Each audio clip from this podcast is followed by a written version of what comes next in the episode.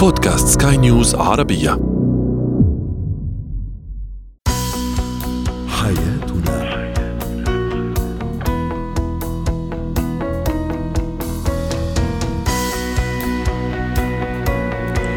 مستمعينا الكرام أهلا بكم معنا إلى حياتنا فضاؤكم اليومي الذي يعنى بشؤون الأسرة وباقي الشؤون الحياتية الأخرى والذي يمكنكم الاستماع إليه عبر منصة سكاي نيوز عربية dot com slash podcast وباقي منصات سكاي نيوز العربية الأخرى. شاركونا أيضا عبر رقم الواتساب صفر صفر تسعة سبعة واحد خمسة ستة واحد ثمانية ثمانية ستة اثنان اثنان ثلاثة. معي أنا آمال شابة اليوم نتحدث عن كلمات الإطراء وعبارات الإطراء التي يحب أن يسمعها الشريك من شريكه وما هي الشعور وما هو الشعور عفوا الذي يعزز يتعزز لديه عند سماعه هذا النوع من الكلمات وعبارات الإطراء ما هي أهمية إتقان الطفل للغته الأم؟ وما هو دور الأسرة أيضا التي أو الذي تلعبه في هذا الموضوع؟ وأخيرا اتيكيت ارتداء الألماس.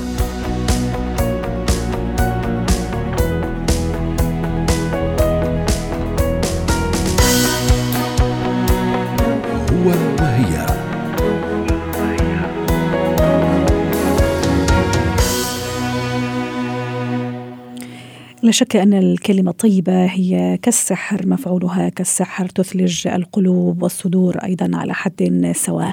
اليوم نتحدث عن العبارات وعبارات الإطراء وكلمات الإطراء التي يحب أن يسمعها الشريك من شريك سواء زوج أو زوجة والشعور أيضا الذي يتعزز لديه عند سماعه مثل هذه الكلمات.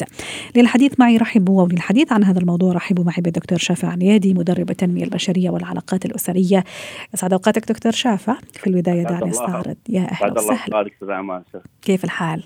الحمد لله. الحمد لله. طيبين. الحمد لله. دكتور شافع خليني في البداية أستعرض بعض تعليقات السادة المستمعين إجابة على سؤالنا. ما هي الكلمات أو العبارات التي تريد أن تسمعها من الشريك؟ وما هو الشعور الذي يتعزز لديك عند سماعها تعليق قال كلام كثير بصراحة إما ما حب يقول إيش هو الكلام شكله يعني حاب يسمع كلام كثير. أو هي سيدة سامية. آه، كل تعليق آخر يقول كلمة أحبك. آه، تعليق آخر يقول لم أسمع حتى كلمة حتى الآن. هذا فؤاد وتعليق رابع يقول أحب أسمع كلمة أنا سندك والقوة تبعك. دكتور شافع ربما آه، خليني أبدأ بالرجل أو بالزوج. عادة شريك الزوج لا يظهر رغبته الكبيرة في سماع الإطراء وإن كان هناك أوقات يرغب في سماع هذه الكلمات. خليني أبتدأ بالزوج. ما هي الكلمات وعبارات الإطراء التي يحب الشريك الزوج أن يسمعها من زوجته؟ طبعا تختلف الكلمات اخت امال بس هو القصد في الموضوع في مسألة الشعور يعني المناسبة أو حتى يعني أقل مثال مثلا قد يكون الزوج متبضع وأدي بعض بعض الحاجيات في السوق الم- يعني بعض الكلمة طيبة آه، جزاك الله خير آه، جهد آه، نحن ما نعرف كيف بدونك. فبدل ما أعطي يعني كلمه كلمة اللي بالضد وهي تقول لا والله هذا ناقص القرض الفلاني ما جبته. أنت ولا, ولا الخضار مش كويسة ولا يمكن جبت آه، يعني شيء ناقص أه؟ فحاول دائما نبحث عن كلمات إيجابية تشعر الطرف الثاني، الكثير يقول لي آه، بعض والله هذا الزوج آه، ما تعيب هالكلمات، هذا شريك حياتي امال يعني شريك الحياة يعني أنا عايش وياه سنوات، فغخ من الخطأ إني سنوات بس ما أعرف شريك الحياة شو هو اللي يعجبه شو هو اللي ما يعجبه، هذا مش مجرد صديق، فثناء المديح على جهوده قليلة، آه، ذكر أهميته وأهمية وجوده في الحياة، ما لا أهمشه. يعني أنا أقول له لولاك مثلا وجودك أنت نحن كيف بتكون الأسرة آه، دورك أنت دور في الأعياد أخذ أخذ أخذ المشورة آه، عبر عن مشاعر الحب الشوق الولا شفت لحظة احد الأخوة ال- قال والله ما ولا مرة سمعت هذه الكلمة. صح. للأسف البعض في يقع في الفخ. أنا أسميه فخ. البعض سواء من الزوج أو الزوجة يقعون في الفخ وأنا يا دكتور أنا أريد أقول هالكلمات بس أحس إني انافق أو أحس إني اتجامل أو أحس إني أستحي يا دكتور خاصة مثلا إذا كان قدام الأهل ممكن قدام الأب الأم ممكن عنده هذا النوع من ال يعني ال يعني يستحي ها؟ وش رأيك؟ أو يحس ممكن ضعف أو يحس ممكن الشريك قد يستغل هذا ال هذا المشاعر أو هذه الكلمات ال- أو هذا العبارات أو هذا اللحظات. ممكن يستغل الشريك هذه اللحظات لا, يحقق مك مكاسب أكبر يعني. هذه كلها مجرد أوهام سلبية، أي خطاب داخلي سلبي بي- بيني وبين نفسي هذه هي النفس الاماره بالسوء، أنا اقع في الفخ. البعض يقول لا لأن والله الزوج بكلمة كذا كذا يمكن يكبر راسه علي أو مم. يمكن هي يكبر راسها علي. أنا أبعد عن هذه الوساوس لأن هذه الكلمات هي التي ترطب الجفاف العاطفي. صح. أو نطلق عليه حتى الطلاق الصامت اللي موجود.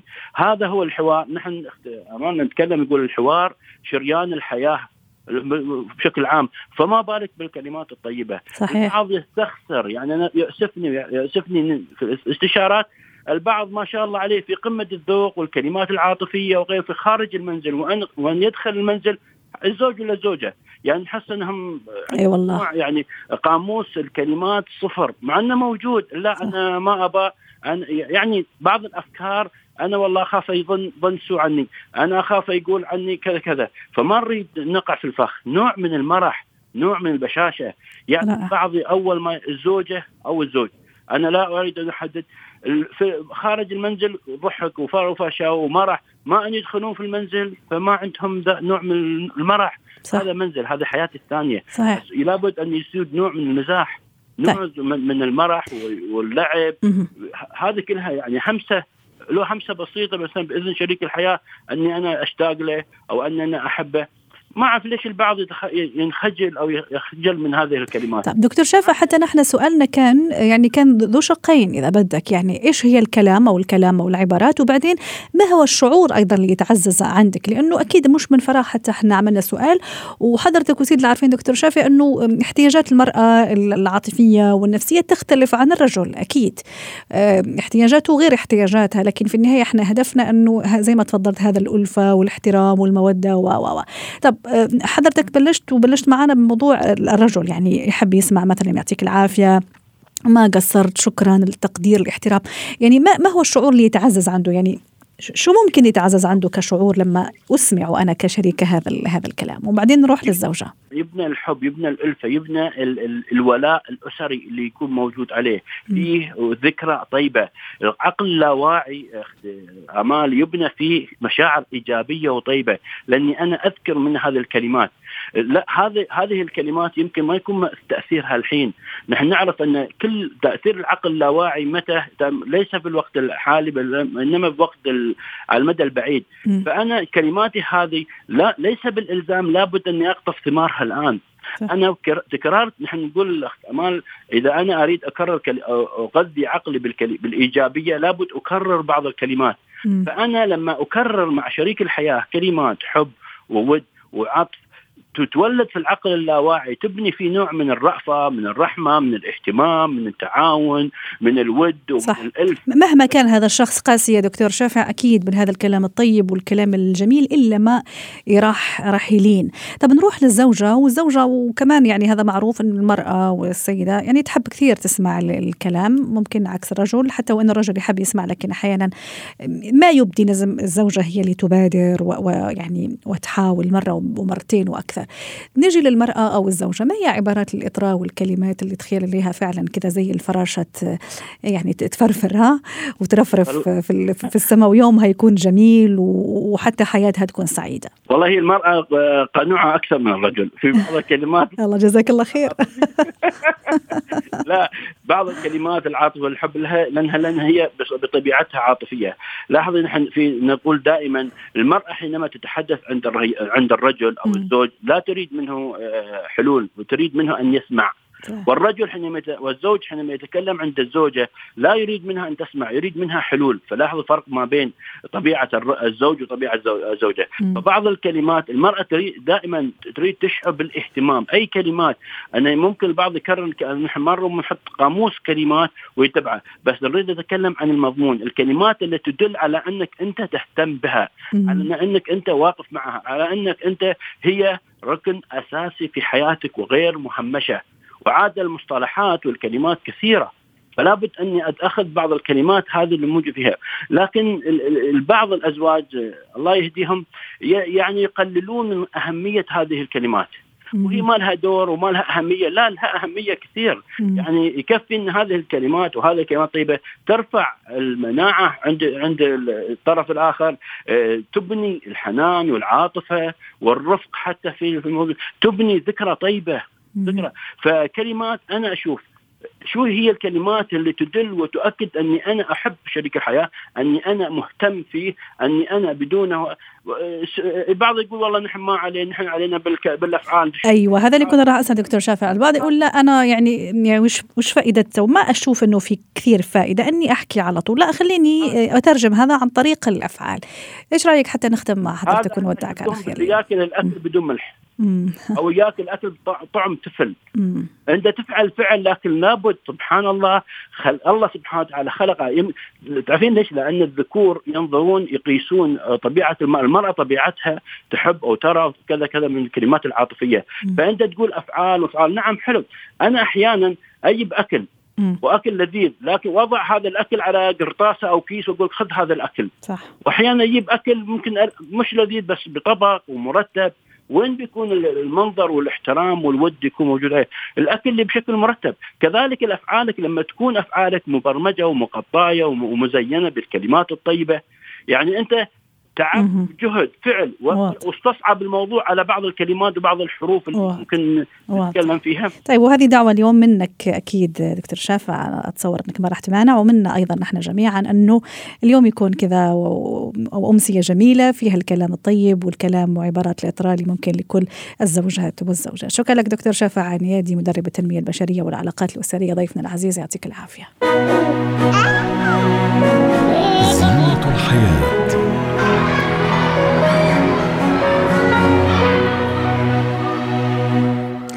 اليوم في زينة الحياة الحديث عن اللغة الأم. وأهمية إتقان الأطفال أو الطفل للغة الأم مهما كانت هذه اللغة. للحديث عن هذا الموضوع رحبوا معي بميرنا عسيران الاختصاصية والأخصائية التربوية. سعد أوقاتك أستاذة ميرنا.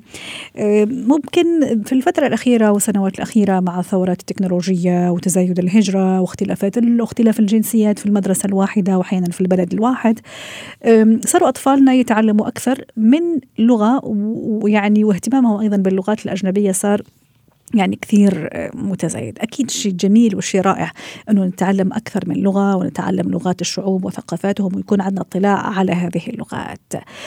لكن ماذا عن اللغة اللغة الأم أيضا؟ أحيانا صرنا ننساها صرنا أحيانا ممكن نعتبرها ها عند البعض شوية تخلف شوية رجعية وننسى هذا اللغة الأم رغم جماليتها. أنا ما أحكي فقط عن اللغة العربية كل واحد طبعا ولغته الأم ممكن الفرنسية العربية الإنجليزية الإسبانية شو ما كانت هذه اللغة. ولأنه نحن طبعا في البلاد العربية أكيد لغتنا الأم هي اللغة العربية. كيف أحبب طفلي في لغته الأم؟ هلا أول شيء خليني أحكي عن أهمية اللغة الأم إن كانت اللغة العربية ولا الأجنبية الإنجليزية مثل ما عم بتقولي. أهمية اللغة الأم هي وسيلة تواصل وركيزة أساسية لتعبر عن تقاليد الشعوب.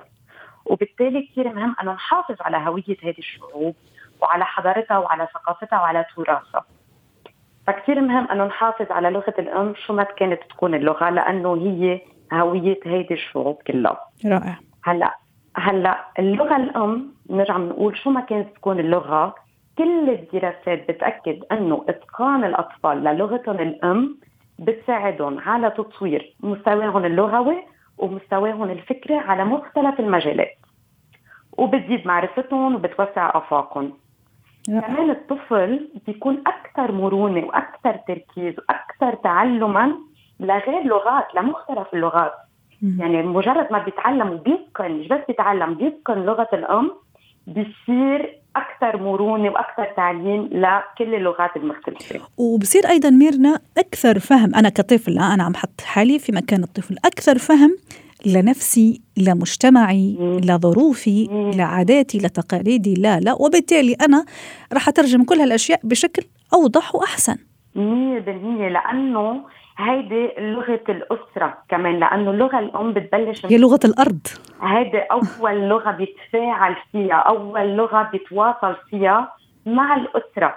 فبالتالي بتساعده أول شيء إنه يطور علاقاته العاطفية مع أسرته ثاني شيء يعبر أكثر عن مشاعره وأحاسيسه. ومثل ما عم تقولي لغة الأرض لغة القلب كمان إذا فينا نقول. يا سلام. فهيدي إيه هيدي لغة الأسرة كثير مهمة إنه يشجعوا الأهل على لغة الأم حتى لو كانوا قاعدين ببلد ثاني ومهاجرين من بلد أيوه وهذا بيت القصيد أيضا استاذه ميرنا إذا بدك آه، في بلد فيه ثقافات كثيرة وهذا شيء رائع وجميل طبعا إنه أخلي أيضا ابني وولدي منفتح على هذه الثقافات. جدا, آه، جداً. لكن أنا دوري ميرنا في البيت كأب كأم أيضا. كيف أشجع ابني على أنه يظل متشبث ومرتبط بلغة الأم لكن هذا لا يمنع أنه يكون منفتح أيضا على لغات أخرى وثقافات أكيد. أخرى. أكيد. ليكي هلا الولد اللغة الأجنبية حيتعلمها بالمدرسة. لأنه صارت ضمن البرنامج البرامج وضمن المناهج إنه يتعلم لغة ثانية لأنه بتعرفي نحن هلأ بالعولمة كلها عم نتأثر باللغة الاقتصادية اللغة التجارية عم تكون لغة أجنبية. أول شيء لازم ننظر للغتنا الأم كلغة كنظرة مرموقة. لازم نفتخر بلغتنا الأم نحن ك كأهل إذا بدك عم بحكي. ولازم نوصل هذا الشعور لأولادنا إنه لغتكم الأم هي هويتكم هي تراثكم هي تاريخكم لازم نحافظ عليها. ولازم نفتخر فيها. وأهم شيء هي مش مش زي ما أشرت في البداية مش تخلف أو رجعية وأنه لما أنا أحكي بلغتي لأنه أحيانا ميرنا كمان راح أفتح قوس آخر. حتى مثلا في دولنا وطننا العربي في أيضا قوميات أخرى مختلفة ويعني ولغات مختلفة. خلينا نقول مثلا كردية شركسية أمازيغية. يعني في كثير أيضا لغات حسب القوميات. يعني اللي في الوطن العربي ما شاء الله يعني كثير في اختلاف وتنوع. في أسر كثير أيضا تحرص على تعليم أولادها هذه اللغات. صح صح. لأنه هي لغة بتعبر عن تقاليدهم بتحافظ عليها. لأنه إذا بدها تروح هدول إذا اللغة بدها تروح على الزوال بالتالي حضارتهم كمان بدها تروح على الزوال. فكتير مهم إنه نحافظ عليها. فلنرجع لأنه كيف الأهل دورهم قد مهم إنه يحافظوا على لغتهم الأم. كنت عم بقول إنه لازم كثير يشجعوا أولادهم إنه يحكوا يدعموا لغتهم الأم. يتواصلوا ويتكلموا بشكل دائم بالبيت وأهم شيء بشكل سليم. يعني مش نحكي لغتنا الأم بشكل مكسر أو بشكل مش سليم ونوصل اللغة بطريقة غلط لأولادنا. لا لازم نتقن لغتنا الأم نوصلها بطريقة سليمة. لازم نتواصل فيها دائما يعني مش خمس دقائق أو عشر دقائق بالنهار. آه لازم ما ندمج كذا لغة مع بعض. خلص عم نحكي. اللغة العربية نحكي باللغة العربية ما بندمج فيها الإنجليزية أو الفرنسية والالمانيه كمان لازم نكثر من القصص يعني إذا بدنا نخبر قصص للأولاد نجرب نخبر قصص دائما بلغتهم الأم. إذا البرامج اللي عم بيحضروها على التلفاز تكون برامج بلغتهم الأم. آه كل هدول القصص بتساعدهم وأهم شيء ما نعمل إكراه. لتعليم لغتهم الأم. يعني لا نكرههم بلغتهم الأم ونقول لهم إنه هيدي لغة ما لها آه هدف. أي. أنتم ما ضروري تتعلموا هذه اللغة. ما حتساعدكم بمستقبلكم. تعلموا لغة ثانية لأنه هذه لغة المستقبل. صح صح ونشوف كثير فعلا ميرنا أنت أثرتي نقطة كثير رائعة وحتى نختم معك أيضا يعني من أشكرك عليها فعلا. في بعض الأسر يعني إنه خلاص ما في حاجة تتعلم لغة الأم شو ما كانت هذه اللغة خلينا نتعلم لغة يعني عالمية أو اللي يتكلموا بها مدري كم من مليار في العالم وخلاص لأنه هي راح تفيدك وصارت لغة نعم. نعم. العلم والطب والتكنولوجيا وما إلى ذلك. شكرا لك ميرنا عسيران الأخصائية التربوية سعدتينا ضيفتنا العزيزة من بيروت. اتكات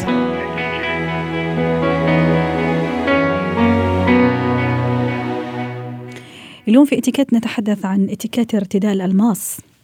الحديث عن هذا الموضوع تنضم إلينا عبر الهاتف من الكويت وفاء جواد الشطي مدربة معتمدة في فن الإتيكيت. يسعد أوقاتك أستاذة وفاء. اليوم راح نرحب بك بالألماس. ها لأنك ضيفتنا من ماس أنت في الحقيقة. مين فينا من النساء والسيدات ما تحب الألماس؟ أكيد الألماس شيء جميل وإلا ما في سيدة تحب تلبسه لكن في إتيكيت وفي أصول. بزمان كان يعني يقولوا أنه قبل الساعة خمسة ما لازم السيدة ترتدي الألماس لأنه هو مرتبط بالسهرات والدعوات الرسمية. هل تمينا في هذا الموضوع ولا لا؟ صار في اختلاف لأنه أيضا اختلف يعني الجو العام مختلفة الظروف إذا بدك. والله شوفي يعني حاليا انت عارفة أن دائما هناك في تطور مستمر وأيضا دور يعني المصممين العالمية ودور الالماس الكبيرة.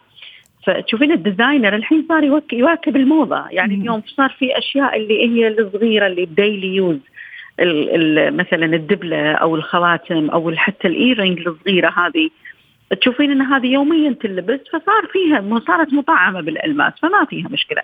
ولكن إحنا نتكلم اليوم عن الأطقم الكبيرة اللي هي أصلا مصممة خصيصا للمناسبات وللسهرات اللي تكون فيها الأقراط تكون طويلة اللي تكون العقد أيضا يكون نوعا ما كبير ما يكون هذا اللي فيه سلسال وحبة صغيرة. فهذه هي اللي إحنا دائما نقول تنلبس ما بعد فترة العصر هي فترة المساء يعني. ولكن الأشياء الصغيرة ما يمنع ولكن أيضا لازم اراعي يعني هناك في بعض الخواتم تكون كبيرة والألماسة كثير كبيرة فيها، هذه ما هي ملائمة لفترة النهار. طيب ست وفاء أحيانا حتى إذا كانت ال يعني ال القطع الصغيرة خلينا نقول مثلا كخاتم أو أقراط أو حتى يعني عقد مثلا حتى إذا كانت صغيرة هل عادي إني ألبسها كلها مثلا فرد مرة ومع ساعة أيضا يعني. مرصعة بعد حبات الدايموند ولا يعني يفضل كمان إني أعمل هذا التوازن خاصة إذا كان اللبس أيضا كاجوال مثلا من الأناقة أن تكون السيدة اللي تلبس هذه الأساور والألماسات وأيضا يعني شوفي حتى لو ما كانت ألماسات لو كانت كلها من الذهب أو حتى الإكسسوار بشكل عام لازم يكون في تناسق. يعني يمكن إحنا اليوم للأسف صرنا نشوف؟ إن في اليد الواحده أربع خمس أساور من كذا brand. كأنه بدنا نقول إنه أنا لابسة brand و... وكل الحلي اللي عندي بالبيت اللي ما ألبسها ها؟ هذا غلط كثير. يعني شوفي بداية. وكأني خايفة عليها إنه تضيع مثلا. أو إني أنا هو صار show off أكثر من أي شيء ثاني. فأنا اولا ضيعت القيمة الجمالية لهذا ال brand. وثانيا أنا صار صار عندي هناك أكثر من موديل في أشياء تكون formal semi formal casual ونشوف إن للأسف كل ال كل ال design ات موجودة. ثالثا تكون في design ات يعني كثير فيها ألماسات والساعة كثير فيها ألماسات فايضا ما تكون مناسبة. وعادة الساعة ما نلبس معاها أي شيء ثاني. ولا حتى بريسلت تنس بريسلت مثلا صغير. ولا شيء. دائما الساعة تكون بروحها. يعني منفردة. دائما هي منفردة. إذا كانت ماسية وفاء ولا حتى إذا كانت عادية؟ إذا كانت عادية. لأن هي في النهاية تعتبر إكسسوار. اليوم هي أصبحت أساسي ولكن هي تعتبر إكسسوار. طب إذا حبيت مثلا ألبس شيء مثلا بريسلت أو شيء كذا خفيف ألبسه في الحالة في الإيد الثانية. في الإيد الثانية في الإيد الثانية. ولكن أيضا لا أيضا لازم أعمل موازنة. فموضوع إني أنا ألبس كل أساور ال brand ات في إيدي أو brand كذا موديل ومع بعض هذا أيضا مو حلو. يعني مخالف كثير لقواعد الأتيكيت والأناقة. أها طيب في في في نقطة أخرى حابة تشيري لها ولا ممكن أنا أروح لشيء ثاني؟ لا تفضلي. طيب. حتى أيضا ست وفاء لأنه الماس في النهاية هو ماس هو شيء ثمين وهو شيء جميل. ممكن أحيانا لما ألبس هالشيء الكبير ممكن حتى أعرضه للخدش أو ل ولا وش رأيك؟ حتى يقال أيضا إذا أنا خلطت الذهب والألماس مش كويس ممكن يعني يخدشوا الذهب مثلا يخدش الألماس يعني إذا مثلا حطيته مع بعض يعني. يخدش ولكن شوفي إحنا نلبسها في النهاية للزينة. ولكن لازم أعرف. وشوفي في شغلة كثير مهمة من قواعد الأتيكيت. إني أنا دائما أراعي المكان اللي أنا رايحة له. مشاعر الآخرين آه. هي مراعاة مشاعر الآخرين هي قمة صح. أكيد اثرتي نقطة مهمة. أنا اليوم يعني أنا اليوم لا أكون رايحة في آه، مناسبة صغيرة أو عند ناس كثير بسطاء وعازميني. أو مثلا مستشفى أو عزاء لا سمح الله مثلا. نعم. يعني خلينا نتكلم عن المناسبات. مم. إذا كانت مناسبة عند ناس كثير حالتهم المادية بسيطة.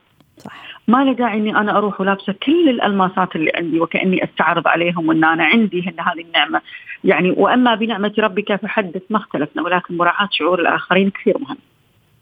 حضرتك تفضلتي واثرتي نقطة أخرى اللي هي كثير مهمة إذا اليوم أنا في استقبال بالمستشفى أو إن أنا إذا رايحة عزاء هذه الأماكن ما تتطلب هذه الألماسات.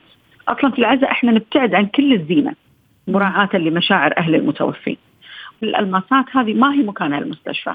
صرنا نشوف استقبال المستشفى وكأني في استقبال العرس طيب ست وفاء أيضا في نقطة أخرى دائما في مجال الماس مثلا وال diamond أه، البروش مثلا كيف يلبس ست وفاء؟ أحيانا الدبابيس يعني في ناس عندهم القدرة والمقدرة المالية حتى في دبابيس أيضا ماسية أه، في أكسسوارز مثلا الشعر ماسية أيضا كيف كيف يكون ارتدائها؟ شوفي دائما البروشات تكون على اليسار م. البروشات دائما تكون على اليسار تكون من فوق تكون في حدود تقريبا ستة أو سبعة سنتي فتكون تنحط في مكان معين يعني. آه بالنسبة حق بروشات الشعر أيضا بروشات الشعر لها مناسبات معينة لها آه design ات تناسب يعني مثلا أعمار لازم أنا أعرف هذا البروش يناسب عمري أو ما يناسب. يعني في مثل التاج. اليوم أنا معزومة. آه أنا ماني صاحبة المناسبة فليش أنا ألبس هذا التاج؟ وكأني أنا ملكة الحفلة هذه. البروش هذا مثلا حق البنات الصغار أو أنا موديل شعري ما يست... ما يتحمل هذا البروش الصغير أو البروش الكبير. فلازم أعرف يعني شنو اللي يناسبني وشنو المناسبة. واضح واضح. شكرا لك يا أستاذة وفاء جواد شطي مدرب معتمد في فن الإتيكيت ضيفتنا العزيزة من الكويت حياتنا